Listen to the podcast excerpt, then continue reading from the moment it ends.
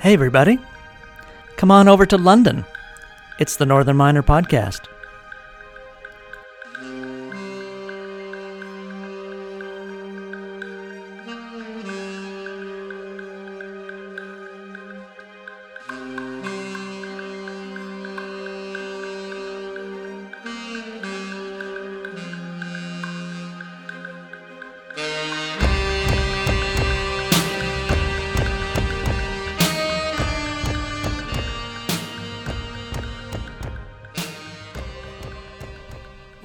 To episode 101 of the Northern Miner podcast.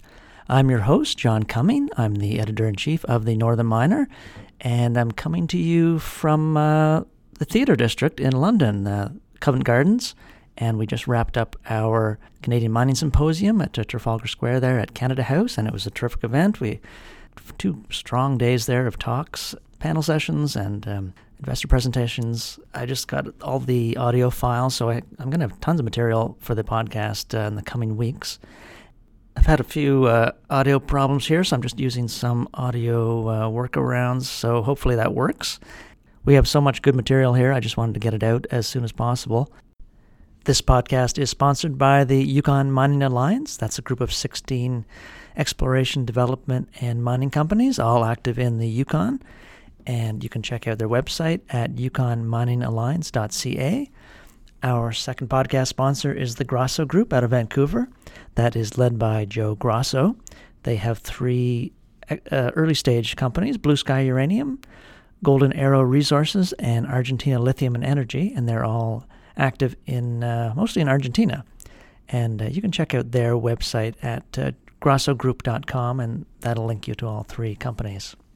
Now, we have quite a long interview ahead, and uh, also I'm just basically working off my phone here at an Airbnb, so I'm not going to get into the uh, full market roundup this week, but uh, we'll get into that uh, in future episodes again when we're uh, back at the office. But uh, I just wanted to get this interview out to you as quickly as possible. It's so interesting, and also the BD one, hopefully later. So, this is the chairman of Franco, Franco Nevada, Pierre Lassonde. He's been interviewed by our Northern Miner publisher, Anthony Vaccaro, at the Canadian Mining Symposium uh, just on Tuesday. So here it is, the raw uh, interview. Thanks.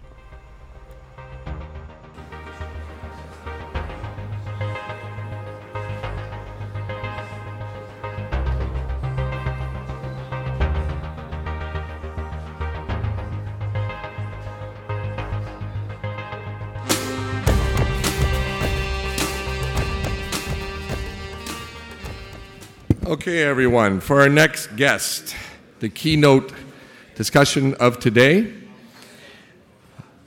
I don't know where you really begin when you're introducing someone like Pierre Lassonde. and we can start back way back in the 1970s when Pierre started his career with Bechtel. He got bitten by the, the gold investing bug at that time and moved over to Beutel Goodman. And it was from there that he met his lifelong partner and friend Seymour Schulich, and they started up Franco Nevada with the idea of bringing a gold a royalty business model into the gold space, which was being done in oil and gas at the time. That career is one that's become one of near legend, I would say. Franco, of course, was sold to Newmont. Pierre went on to run Newmont, left Newmont, restarted Franco, and I think everyone here is well familiar with what Franco has done in the second incarnation. But in our conversation, we'll get into a few of the facts and figures along those lines. Some other little things I'd just like to touch upon. Personally, one of my favorites, I don't know how you feel about it now because it was in 1993 that you put out the Gold Book, but I can tell you that every reporter at the Northern Miner, when I started there, read the Gold Book. All the new reporters did. So much so that we lost our copy, so I had to go back to Amazon. It's now selling for $100 on Amazon for the Gold Book. So that's another. Even even that seems to, you, you touch it, it turns to gold. Uh, member of the Order of Canada in 2002, inducted into the Canadian Mining Hall of Fame in 2013. But I know that the, the one that probably must mean the most of you is 1997, the Northern Miners Mining Man of the Year. Although you did have to share it with Seymour, so okay. it was 50 50. Um, and then I will touch a little bit upon one last kind of thing on, on Franco. Uh, over the last five years, Franco Nevada's market valuation is up 137%, and gold is actually down 4% in that time period. So those numbers say almost everything we really need to say. Uh, so with that, I'm going to sit down and join Pierre, and we're going to have a, a nice conversation. All right. My pleasure. Now, Pierre, I thought that it would be, um, it is an investment conference, and we will certainly, I promise, get to Pierre's thoughts on gold uh, and other investment opportunities. Um, but I, I find your personal history very fascinating, very interesting, and I thought it'd be nice to kind of take people through your journey. Um, I alluded to it earlier in the day as well that you're known throughout the industry for having this very positive energy and positive spirit. And I'm wondering where we trace that back to. I know there's a story back when you were growing up in Quebec. You've, you've said that you had so much freedom. Yep. And uh, there's a story about you being able just to go hitchhiking to the Maritimes when you were 14 years old yep. and your parents being fine with that. Can you, do you trace back your, the success that you've had, the energy that you have to those early days, and how did that impact your, your view of the world? I, I, think that my parents would probably be jailed today, um, but uh, in those days, um, it was still uh, more or less after you know the war. When you think about it, 20 years went by, but the world didn't change that much. And uh, yeah, we, we had we lived in the countryside and we had all the freedom in the world. So one day I said to my parents, well me and my buddy were we, we had 10 bucks and between the two of us and we said well we're going to go visit the maritime province and they said all right good luck and uh, we left for a month i, I sent two postcards uh, there were no telephones there was nothing in those days you couldn't communicate so i sent two postcards along the way so they know that i'm still alive and I remember coming back a month later and walking up the stairs to uh, our place, and my mom was opening the door, and she looked at me and she says, What would you like for dinner? it's like, I just left for an hour, okay? It's been gone for a month. Um, but that freedom uh, is, I think, uh, a great part of uh, what uh, has given me the impetus uh, to discover my passions and to fulfill my passions.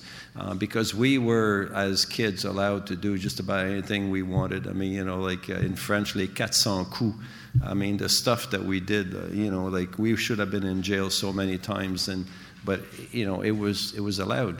And I was just saying to to John here today, it just reminded me that uh, uh, first time I came to London is exactly this week, 50 years ago. And uh, this week, 50 years ago, and I got to tell you, it looks a little different. Uh, quite a bit different. I mean, in those days, uh, British cuisine was an oxymoron, okay? Uh, and this was all black here around here. Like, you know, every, every monument was black from soot. Uh, and there was like hardly any cars on the street. There was no money in Britain in those days, like no money. It, I remember it like if it was yesterday. Uh, those lions that you see in the, the, in the Trafalgar Square, they were at street level. You could climb over them, climb over anything you wanted. I still have pictures of that actually uh, from those days.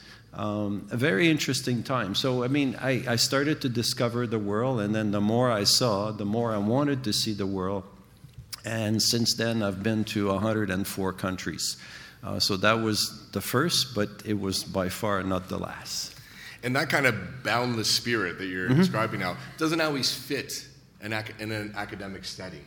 And although you know, impeccable education, uh, Ecole Polytechnique, you did an MBA at the University of Utah, but you, have said that you weren't the typical good student, the kind of nose in the book guy. That wasn't you. You had leadership qualities, you had, you had mm-hmm. a good time. And yet now with all this success, a great deal of your energy, a great deal of your donations flows back into academia. Can you talk a little bit about your relationship to academia and how it did or did not shape into the, your career? Yeah, very much so. I mean, Polytechnique was a means to an end. I mean, I didn't really want to become an engineer per se. What I really wanted to do was uh, be an entrepreneur, create my own uh, business, and uh, be my own boss. I mean, that from the very, very early age, that's really what I wanted to do. Uh, so uh, engineering, all I try to do is like get a C plus, get by, okay, do enough but at the same time, I was president of my class, president of the IEEE. I organized all the parties. I was really good at that, okay? I mean, you know, I had a great following, and every year I got reelected, okay? Because, like, you know, and that's the most important thing. Uh, and I, I, even toyed with the idea of politics, but uh, no. Uh, and um, but when I got to my MBA, I found my passion. There, I you know really worked my tail off, and actually finished second uh, in my graduating class because I loved what I was doing, and it was uh, something that I was passionate about. Um, so then I started to work for Bechtel in the construction business. And uh, its uh, first job I got on was actually building a mine. And that's when I started to discover the mining business because, you know, coming from the farming country, I didn't know anything about mining. Um, and um, so I started to buy junior mining stock. And as luck would have it, the very first one I buy, I made like 10 times my money in a space of about three months, and I thought that I was God's gift to finance. Okay, like this is it. Okay, like I found my passion. And uh, it did turn me around. That was a, the, the bug that really bit me. And then after that, like I was, okay, I got to learn more. I got to do more. Although, I mean, that's a, that's a story that a lot of people maybe in this audience would share as well. Unfortunately, in the last four or five years, those stories have been harder to come by. Yep. Finding those really exciting junior opportunities. How important is that to our industry? Like on that grassroots level, is that the lifeblood and is that what we're lacking right now? Stephen DeJong spoke about needing that big success.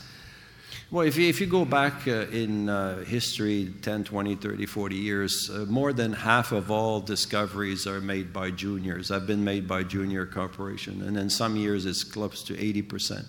Uh, so the uh, juniors are, are, the lifeblood of the industry. And uh, you're right, over the past seven, eight years, um, the risk money has not been there for them to fund. And they've had a tremendous uh, difficult time to, um, uh, to, to emerge and be what they should be, like the lifeblood of the industry. Uh, but you know what? This is my seventh cycle. I'm optimist it's going to come back again. I mean, you know, it's just like think of the McDonald arches, okay? Like just add three more and that's what it is, okay? like don't worry about it. It's going to come back. And every time it's down, I'm sure there's always new theories as to why this time it's different. Uh, what gets talked a, uh, a lot now is that even you know outside of the commodity price, the drag on commodity prices, there does seem to be a bit of a bifurcation in investor attitudes, a move towards passive investing, mm-hmm. away from active investing uh, which could be hurting junior mining stocks. So rather than buying a particular mining stock, investors are maybe buying an index. Mm-hmm. Um, how much of a threat is this to the junior mining companies? Is this a temporary thing? What, what is your read on that situation? Well, I think after the 2008 uh, financial crisis, a lot of investors, uh, specifically of uh, my generation, look at uh, like their runway in front of them and says, "Well, gee, you know, like I, I don't have another 30, 40 years to make up the losses that I've suffered. And, you know, so I'm off, like a risk off. And they just took their chips off the table and they swore, like, I'd never touch another one of those again. And uh, obviously, they haven't. Uh, instead, they may have dabbled into cannabis or blockchain or cobalt or like every other little thing that's popping up. But you know, gold, like if you look at the price of gold over the last five years, it's actually, in fact, it, it has done a V, but if you just want to average it out, it's more like flat. And so it's been dull, and people are, if I'm going to speculate, I'm going to do it somewhere else. Um, the, uh, I think that the ETF has taken away from uh, the uh, probably larger companies. The uh, investors have said, I want risk off, and one way to do it is to just to put my money into a gold ETF, and um, that way I don't have to worry about a thing. Or the royalty companies, which is sort of in between um, the you know the producers and the uh, the gold. As for the juniors, the ETF, um, it's I think I'm not sure that it's going to be as good a draw as it can because discoveries are singular. Okay, so if uh, Steve DeJong here makes a discovery, well, you know, as a shareholder, you're going to benefit immensely. Uh, but if you're in an ETF, you're not going even if his stock is in the ETF, you're not going to benefit that much. So I think that that old um, prospector instinct that people have or gambler instinct, it will come back and you will see uh, the, uh, the junior market revive again, it's typical. At the, at the bottom of the market, uh, capital is always absent from the industry, And at the top of the market, there's always way too much capital for the size of our business. I mean, the gold business is not a huge business. It shouldn't have the kinds of tens of billions of dollars that flow into it at the top. And then at the bottom, the money flows out. But that's the cycle that we live through. So when you so last fall, um, there was a lot of buzz around. I believe it was the Paulson Company report that came out that mining we're in this mess because mining management put us here and we deserve it and we need to uh, to change all this. I mean, not only your experience and seeing a lot of mining managers, but your role at Franco Nevada. It's tied to, in some ways, investing. Well, in some ways, purely in investing in mining company managements. Is there a problem with the industry with the management from your perspective? Did you put much stock when that report came out and people were reacting to it? You know, is the mining industry management uh, worse than the uh, oil and gas or the paper industry or the other industry? No, not at all. I don't buy that for a second. I mean, I look at the write offs that the oil industry does every like six, seven years, and it's in the hundreds of billions of dollars. So, I mean, compared to them, we're no different. Um, you know, and then again, look at who's talking. I mean, you know, like Paulson was investing in a lot, a lot of money in the industry at the top, and then like you know, uh, the cycle turns around and he's at the bottom and says, "Oh my God, I made a mistake." Well, yeah, you, you know, like, but don't blame it on management. You knew what you were buying, and it's part of it. You know, if you want to make money, try to invest at the bottom of the cycle when nobody wants to invest, and then at the top you know, get out because there will be too much money. Every cycle is the same. Yes, not everybody does it as well as you. You make it sound easy. Let's, let's sorry, go ahead. The, well, the, to be contrarian is not easy. It's not easy. To be there when everybody is like heading to the door and then, like, you know, head to the door when everybody is coming in, it's not easy. My partner, Seymour, was the best at it, okay? When everybody was in misery, he loved it. He's just like, you know, this is great, Pierre, like, great. And then when everybody was euphoric, like, oh, something bad's going to happen. Something bad's going to happen. So, like, enjoy. No, no, no, no, it's bad. Not bad, it's great. But he was the best at buying and he was always too early selling, but he always made a lot of money. well, it's been one of the most important, probably, relationships in corporate Canadian history in the last 50 years, anyway, yours and, and, Seymour's. So I would, I'm glad you brought it up, and I would like to touch on it a little bit more, uh, to just help the, uh, the crowd understand the dynamic between the two of you. I mean, outside, I can tell you the, the perception a lot is, is that, that Seymour was kind of the conservative and you were the optimist. Um, but sometimes those are too simplistic of terms when people try to understand things. What is your take on this, the dynamic in your relationship and how it fueled such success? Um, well, first of all, you have to understand that uh, we, our partnership was strictly a handshake. And the handshake was um, any decision had to be agreed by the two of us. Um, so otherwise, it would not get done. So if, if I wanted to do something, he had to agree with me, or vice versa. And it was just a handshake, but something that we both respected. And of course, we're very, very different in personality. So you're, you're quite right, uh, Anthony. I mean, I'm the, I, I, you know, optimist, I, I, guess more visionary. Like, I mean, I, look at what things can be and, and how, you know, like uh, we can maybe uh, do things that don't exist anymore. I like to look at alternatives. I'm very creative from that perspective. And Seymour is very much uh, the uh, the realist uh, doer. Okay, like you know, he's the the. So whatever idea I would come up with, I'd stop at his office like Seymour. I just got a great idea. Well, if I said white, first thing he did, he said black. oh no, son, this that'll never work. You know, like, and I'd say okay, fine. And I go to my office, and then like you know, four hours later, he would come in and, you know, that idea, like, you know, well, if you did this, this, and that, and that, it might work, okay? Oh, really? Yeah, yeah.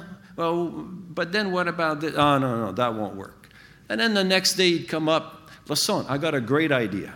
This is what we're going to do. And that was the idea that I had in the first place, okay? And, uh, but then by that time we'd massaged it to something that was different. And it always came out better than the original idea. And that's really how we work together. So when you found that first $2 million royalty for sale on Goldstrike, which for our audience has already yielded over a billion dollars in cash flow and still has another 15 years to go, but was purchased for two million. Was that you saying to Seymour, "We need to buy this"? Well, actually, so the whole story of uh, the royalty business is, is interesting because the original company, Franco Nevada, was created simply for Seymour and I to be able to go ski and play poker in Nevada and being able to write the trip against our taxes. Okay? This is off the record, by the way. That's the plain reality, okay? Uh, and, and then we raised $2 million, most of which was our own money, but then, like a lot of friends' uh, f- uh, money. And we said, well, what the heck are we going to do with the money now? Okay, like, you know, we had a problem. And so the first year and a half, we participated in a bunch of uh, exploration, you know, program that, of course, all turned to zero. And then I was writing the annual report, and I went to Seymour's office, and I said, Seymour, like, all I have to do, that, all I have to say to the shareholders, I'm losing their money. And you and I are the biggest shareholder, and we're the biggest dummies. Like, you know, so we, we started sort of a brainstorming session right there in his office about like, well, what else we can do in this business that's different. And he being from the oil and gas business, at one point just said, like, he just floated it off. He said, well, in the oil and gas business, there are royalties. Like, aren't there any in the mining business? And I started to think, and I was aware of a couple of royalties, but not like, you know, dozens and dozens. So we, after circling back, uh, you know, an hour or so later, we said, well, let's try to buy one or two royalties, so at least we'll get cash flow, so we can stay alive, and we don't have to dilute ourselves all the time. And you know, sounded like a, something. So a month later, I'm in Nevada, and um, my geo asked, he said, well, what else are you guys looking for? So I said, well, we're looking for royalties. If you ever see one, give us a call. Um, and during that period, I had just completed a study. I mean, luck is preparation meeting opportunity. Uh, so I had just completed a study for Seymour and I. Um, I'd gone through all of the annual reports of every mining company, and I was trying to find where is the cheapest ounce of gold. Where do you? Where is the place on the planet that, that is the for a geologist the cheapest ounce of gold that you can find. And it happened to be in the Carlin Trend of Nevada in those days, and it was like six dollars, seven dollars and twenty-five cents.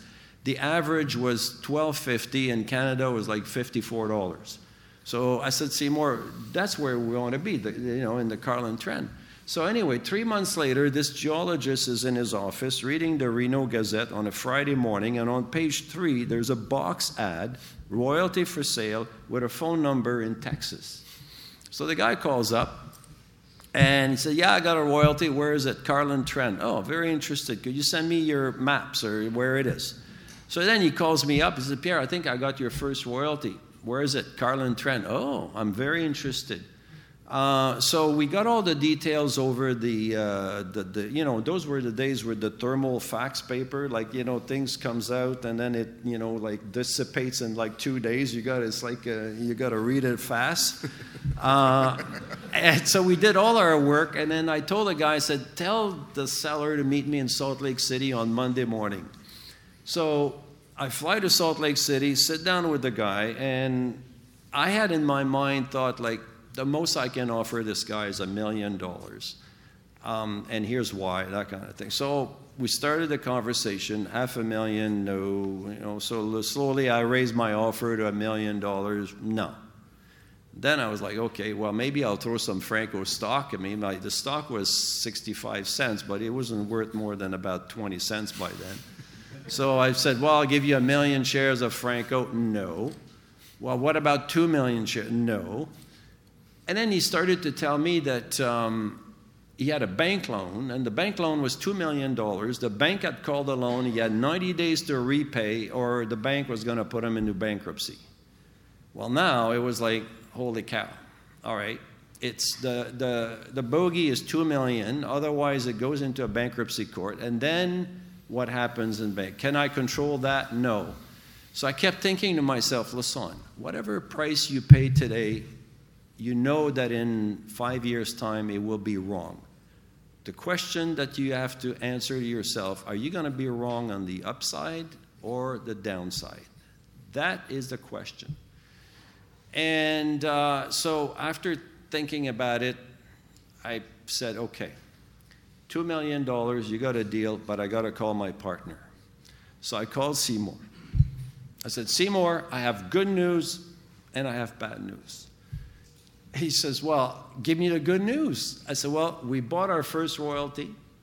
And I said, Honestly, I said, I think we're going to make five times our money. He said, Lassonde, that's fabulous. That's great. What's the bad news? I said, We got no more money. that was the entire amount we had in our treasury. It was 2,050,000. I was rolling the dice on the entire amount of money. And for like 10 minutes, I had to hold the phone up here. Lassonde, are you crazy, son of a. He went on and on and on. I said, Well, you done now? Okay, bye. Um, and the story doesn't end there because, again, so I said to the guy, I said, Look, our lawyers are just two floors down below. Why don't you and I go down, dictate the terms to the lawyers?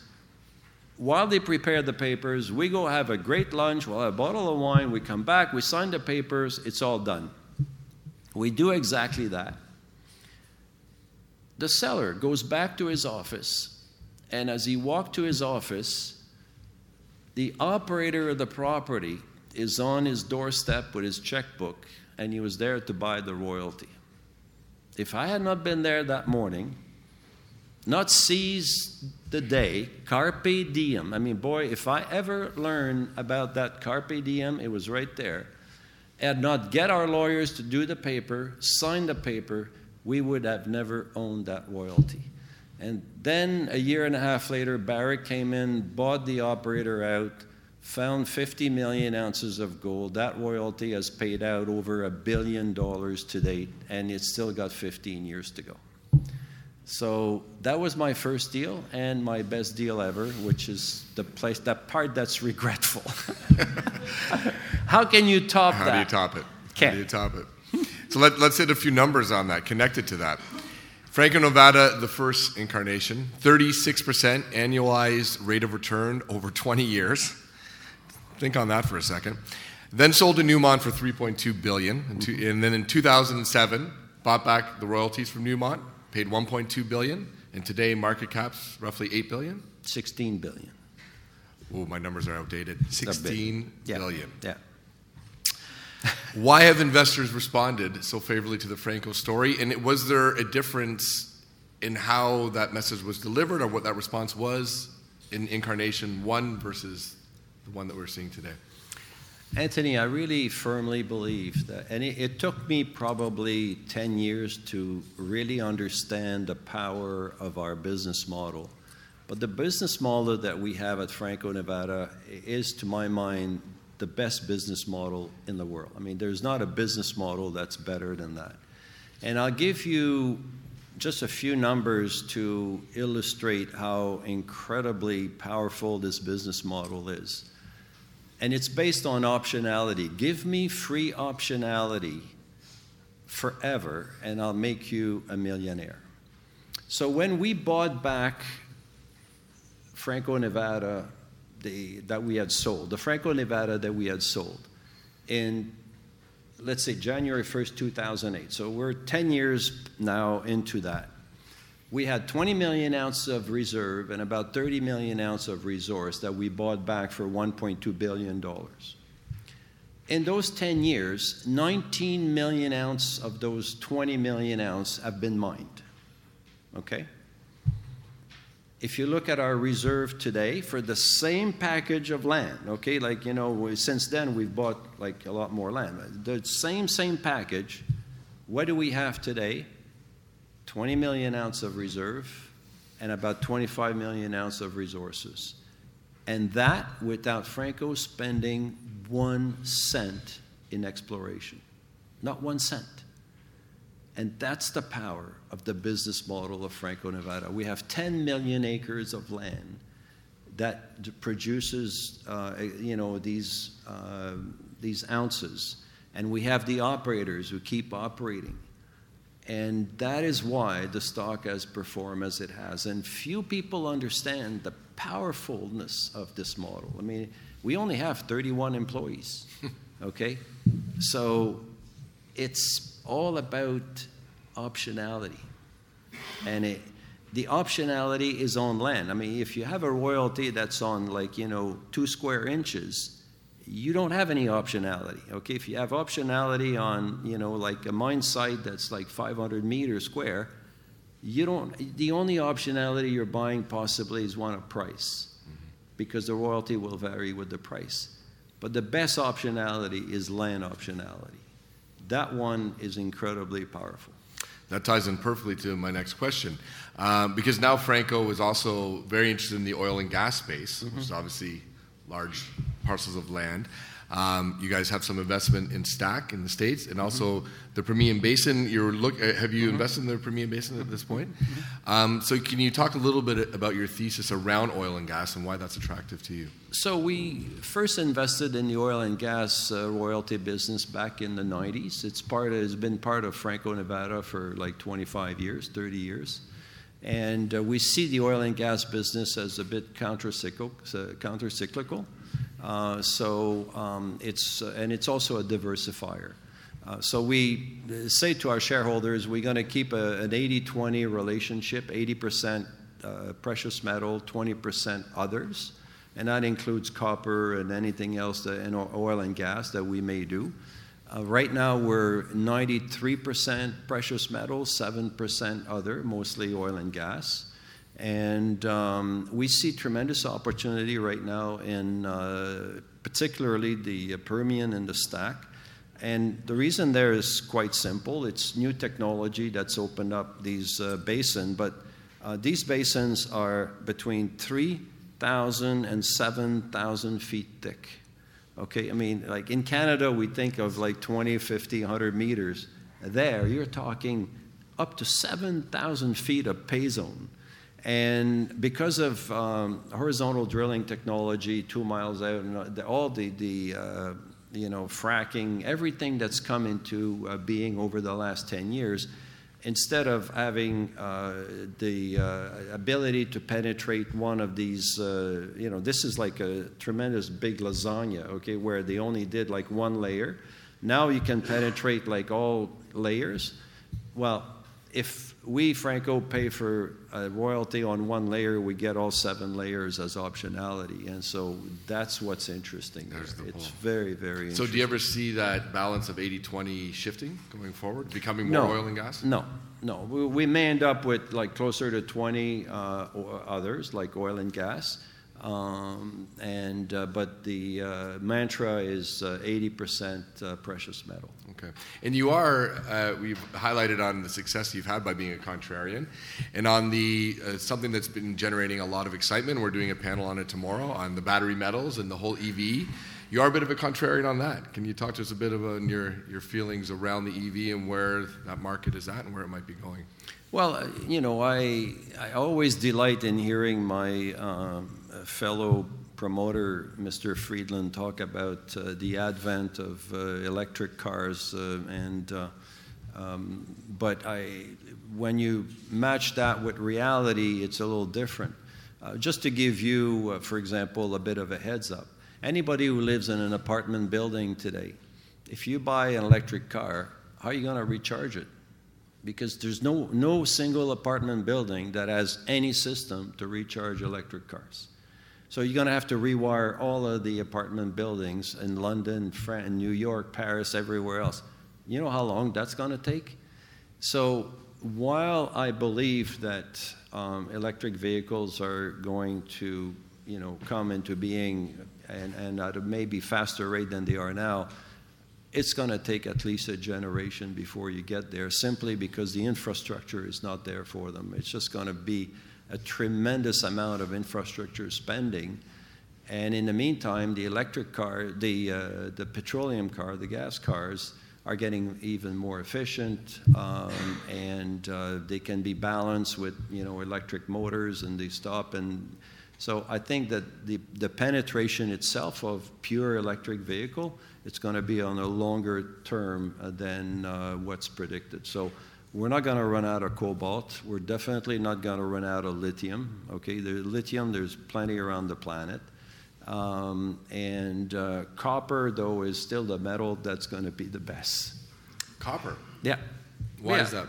Well, because our world runs on copper. I mean, anything you do, any you know, electricity. Our world run on electricity, and it's just going to get even more so um, as uh, India develops, as Africa develops, as South America develops, Where do you think they're going to get their power? They're going to have to put up power plants. They're going to have to have wires.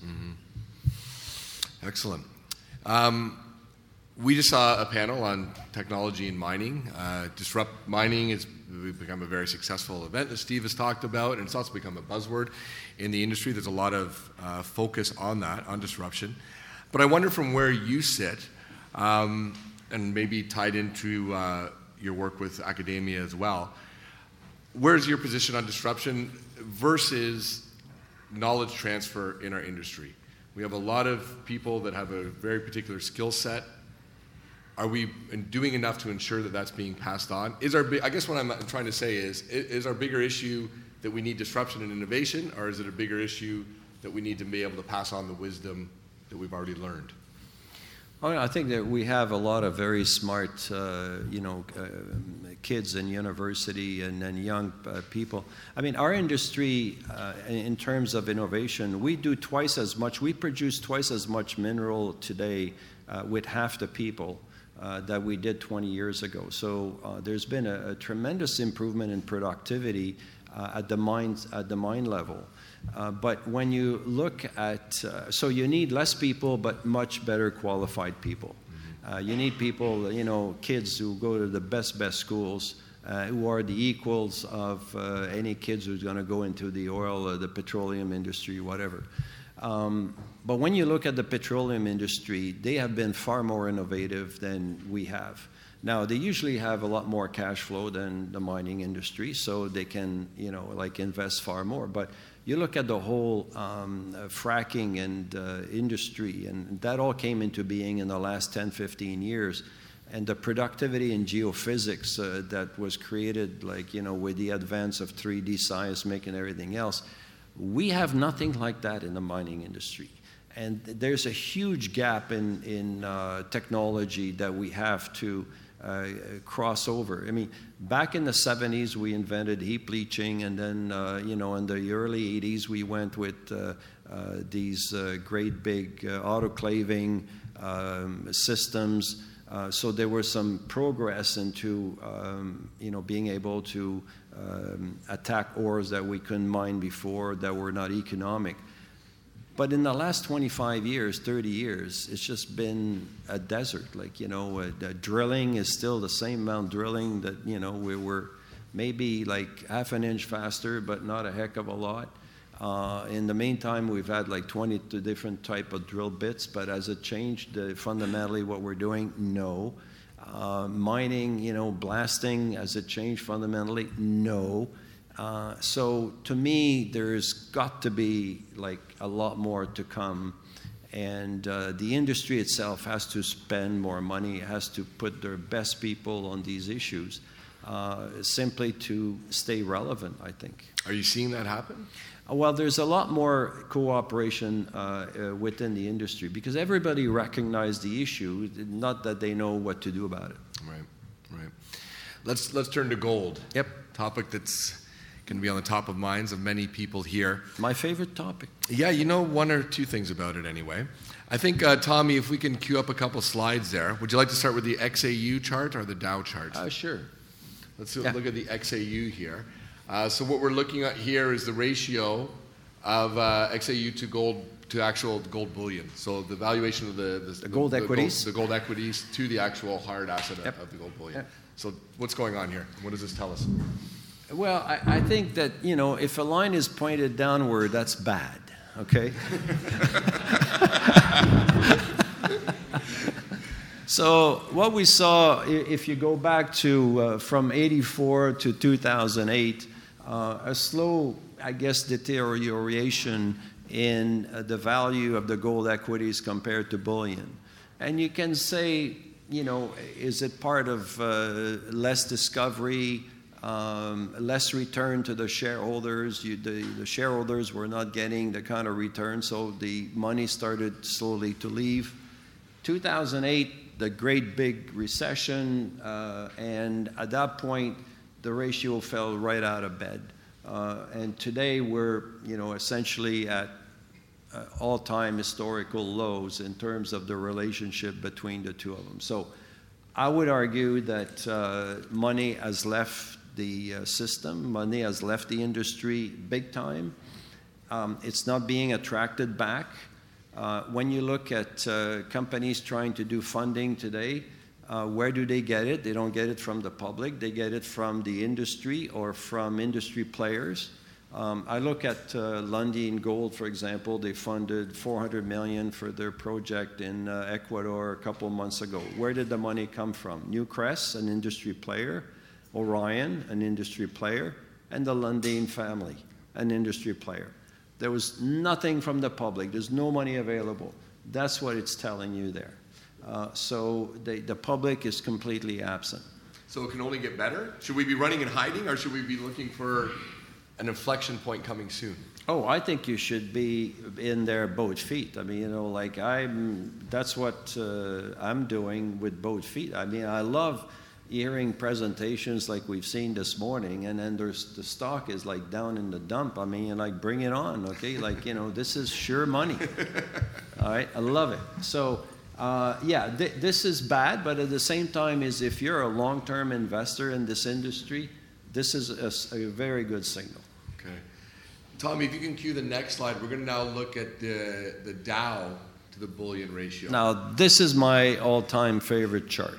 Okay. We're going back in time on this one. Uh, well, 1900. Yeah, 1900. So, for those of you, um, uh, for those of you, I created that chart in 1999. And if you can find a copy of the Franco Nevada 1999 annual report, that's where it came out. Okay? And the reason I did it is because at the time gold was $250 and the Dow was around 12,000. So the ratio was about 42 to 1. And I asked a question in the report at these ratio, wouldn't you? It takes 42 ounces of gold to buy one unit of the Dow. Wouldn't you rather own a bit of gold than a unit of the Dow? And since then, of course, it's been coming down. So when you look at the ratio over 120 years, what the ratio really is all about, it's about the ratio of financial asset to hard asset over time.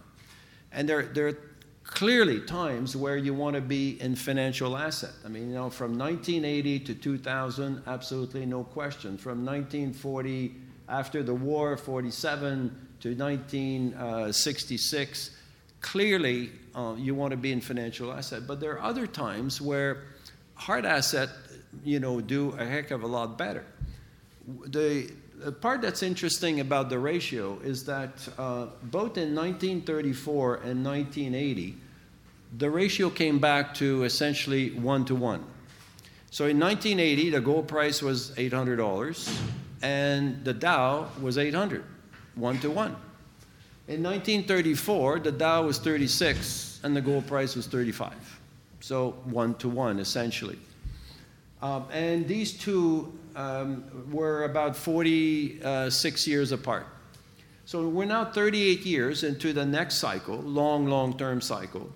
Uh, and also, when you look at the, uh, the last cycle from 1966 down to 1974, then it rebounded up to 1976 to, uh, before when uh, uh, hitting the, the high in 1980. Well, look here. We've had exactly the same thing. From 42, it went down to 6, point, to 6 to 4, 6.4 to 1. And now it's back up at 18, and it seems to be starting to roll over.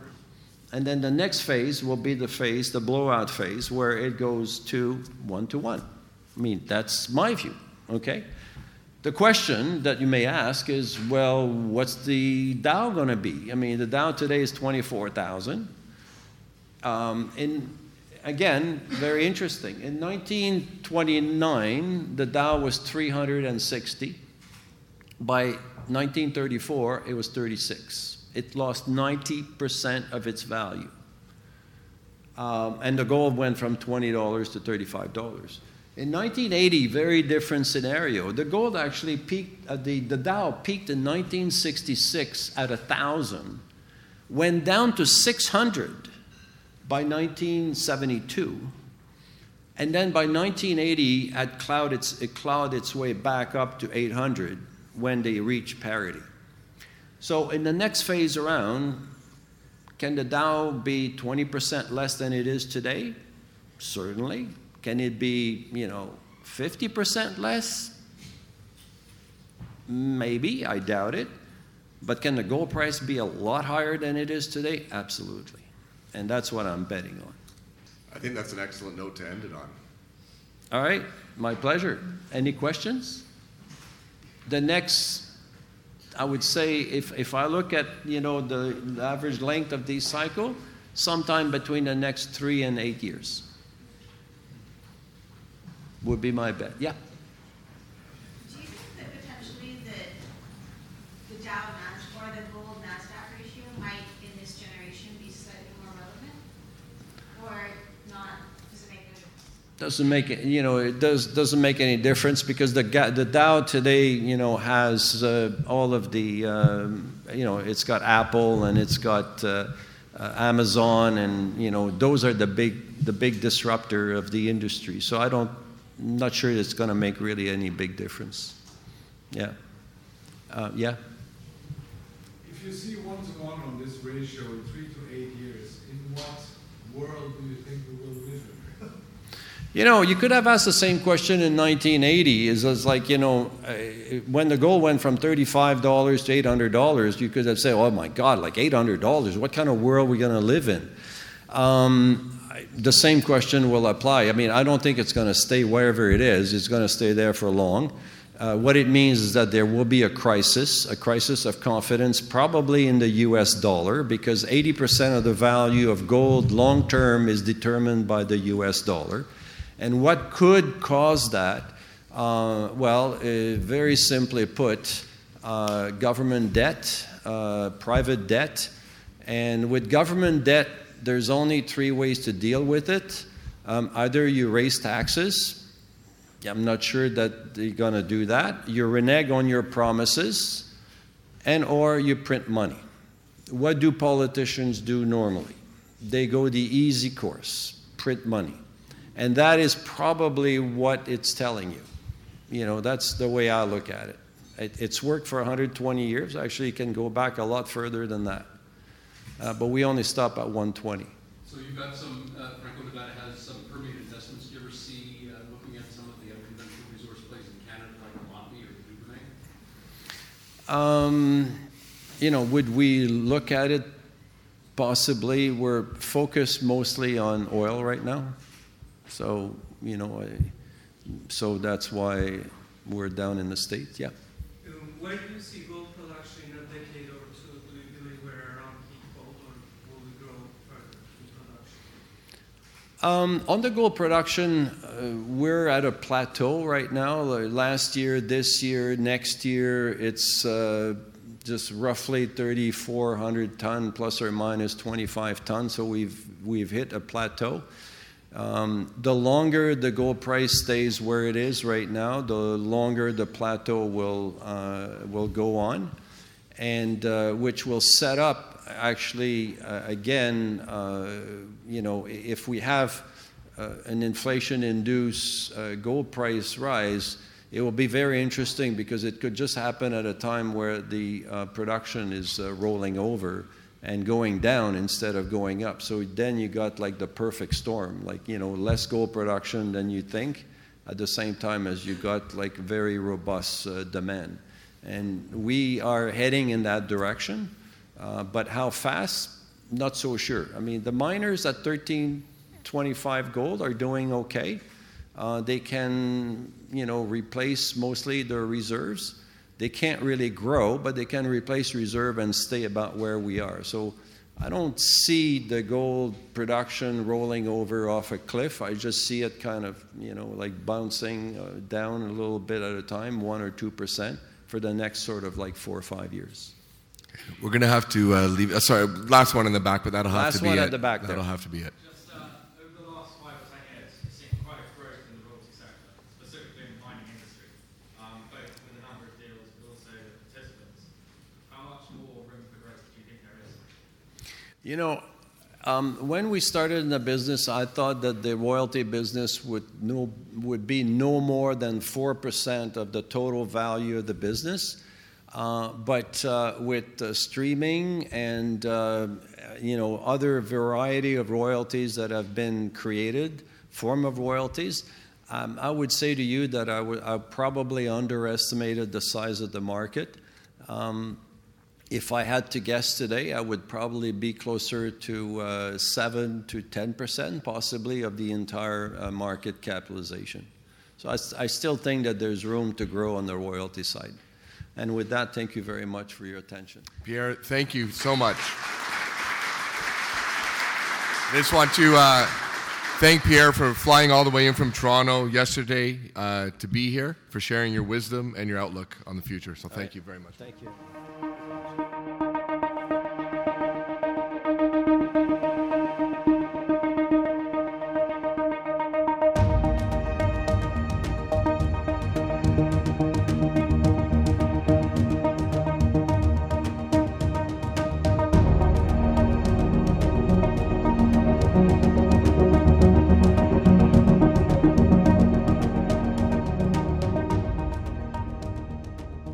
And that's it for this episode. Uh, thanks for joining us. I'm going to quickly turn around and try to get a second interview up here. This is with uh, Ross Beaty. Uh, it's so interesting. Uh, just try to get it out quickly and then uh, back to our regular schedule.